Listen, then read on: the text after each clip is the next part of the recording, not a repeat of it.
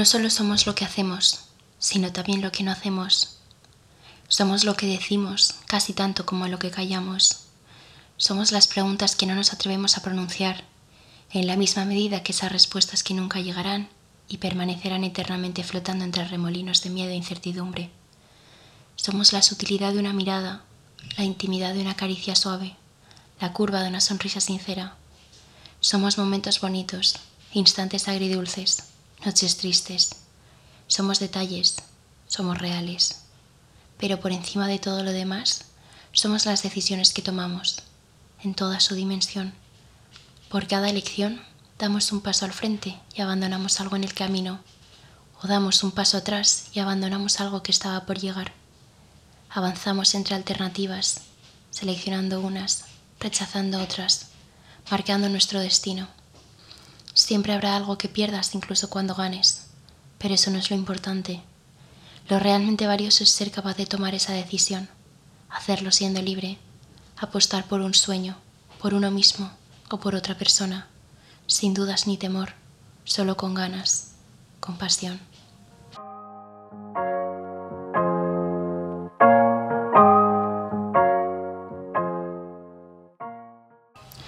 Hola a todos y bienvenidos a un nuevo episodio de Hablando Bajito. En el episodio de hoy vamos a hablar sobre reconciliarte con los recuerdos, hacer las paces con el pasado, cerrar de verdad bien una etapa incluso cuando nos mm, negamos a aceptar cuál ha sido el final.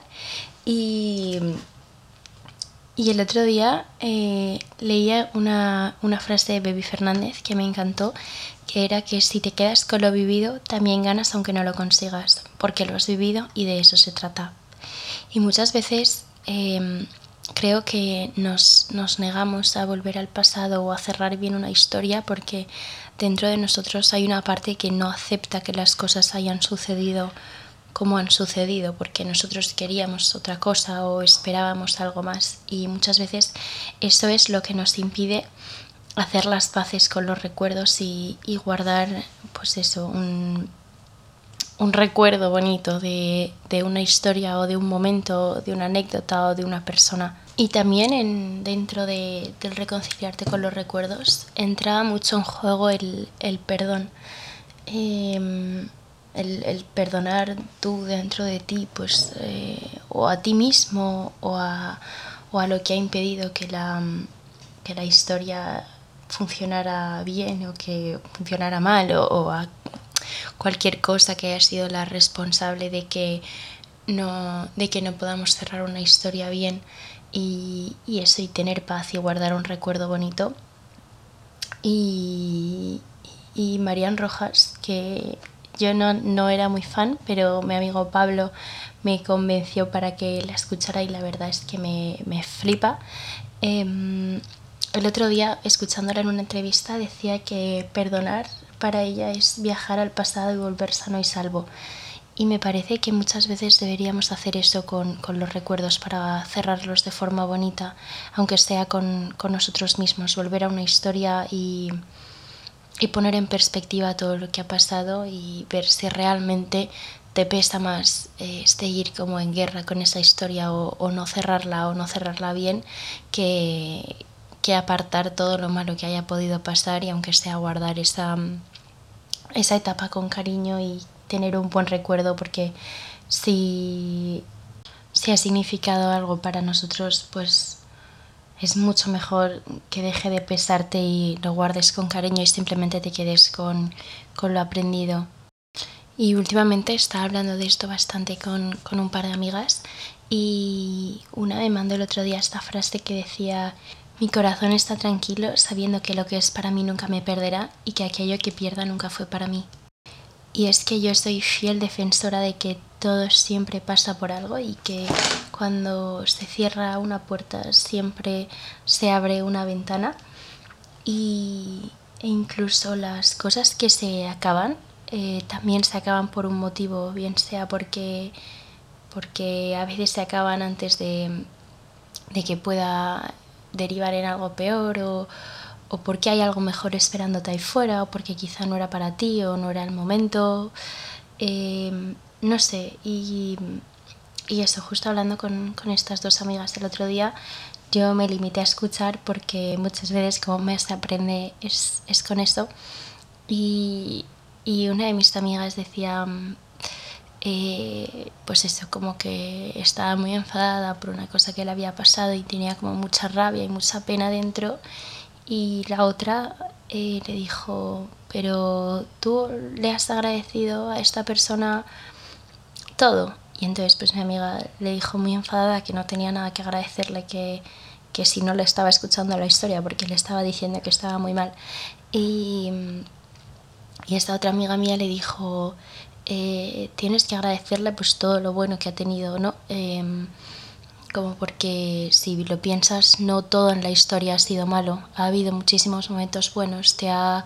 te ha aportado muchísima felicidad, muchísima tranquilidad, muchísima calma, has sido una compañía buenísima.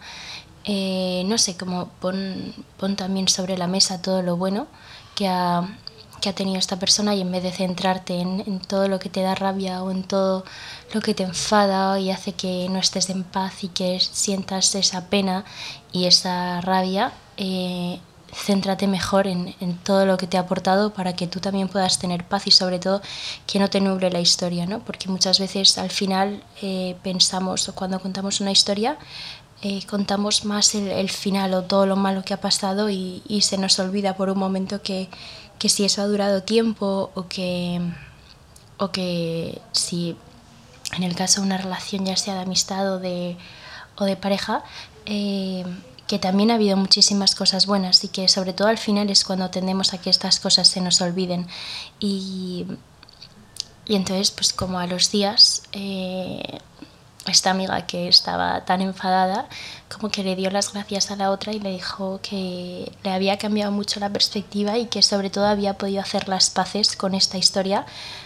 viendo realmente como lo bueno, que esta persona pues no va a volver a su vida, pero que, que ella ya tiene paz con esa historia, porque también nos da mucha pena eh, cuando se acaban, se acaban las etapas y las historias, como quedarnos con lo malo o con el jolín, con lo, con lo feliz que era yo con esta persona y tal, pues, pues quédate feliz, o sea, no te centres en lo malo, que evidentemente siempre tenemos que recurrir a ello cuando nos dan momentos de bajón o o te preguntas por qué ha acabado esto, pues ahí sí que tiene que aparecer pues el, el por qué se han acabado las cosas. Pero a la hora de guardar un recuerdo, eh, mejor guardar los recuerdos bonitos y pensar en, en, pues en lo que nos puede haber aportado esa persona, eh, que, no, que no hace falta que mantengas esta conversación con él o con ella, que puedes tenerla contigo mismo y con tus recuerdos y y simplemente eso, para cerrar las, las etapas y las puertas con cariño y que dejen de doler. Y volviendo al, al, texto inicial, que sé que es de un libro, pero no sé qué, exactamente de qué libro es, eh, también muchas veces tenemos que aprender a hacer las paces con todas las cosas que no han sido eh, con las oportunidades que no hemos cogido, con las cosas que finalmente no llegaron a, pasar o con todas esas a las que renunciamos por elegir a otras y que muchas veces nos persiguen o nos aferramos a ellas o nos mm, torturamos un poco pensando en el qué hubiera pasado si yo hubiera tomado otra decisión o si no hubiera hecho eh, esto aquel día, hubiera sido diferente, mi camino hubiera cambiado. Y para esto Carmelo Iribarren eh, tiene un poema súper bonito que creo que ya lo he leído en, en, algún otro podcast que en el caso de este poema solo está enfocado pues a, a una relación de pareja pero que en realidad puede ser eh, enfocado hacia cualquier mm, decisión que te planteas si podía haber sido de otra forma. El poema se llama Tenía que ser así y dice, lo has pensado muchas veces, es verdad, que todo esto, vuestra vida en común, el que estéis así, juntos, obedece a un simple guiño del azar, que de no haber perdido aquella noche el autobús, nada tendría que ver hoy con esta historia. Lo has pensado a menudo, es cierto, y sin embargo, cuantas más vueltas le das, menos te lo imaginas de otra forma. De nada sirve torturarte pensando qué hubiera pasado si hubiera tomado otra decisión o si no hubiera hecho esto, si hubiera dicho lo otro, si en este momento mmm, hubiera cogido el, camino que más o que menos miedo me daba y, y esas preguntas pues se quedan ahí siempre sin responder y tienes que confiar en que la decisión que tomaste en ese momento la tomaste por, por un motivo y porque fue lo que, lo que quisiste o lo que pensaste que, que sería mejor para ti. Y,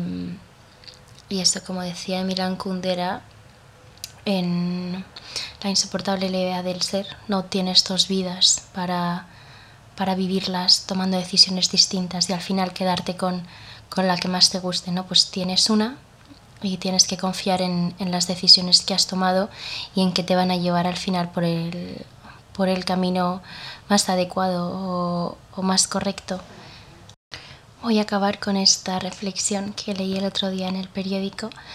que dice, cumplo 90 años dentro de 5 meses, un disparate, en cualquier momento va a volcar mi carromato,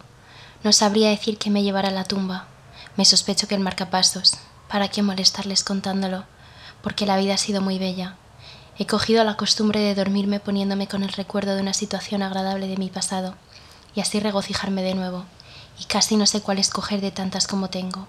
Si todo ha sido tan genial, me da un pálpito de que tiene que seguir en la misma línea. No sé cómo, pero estoy seguro de que será genial.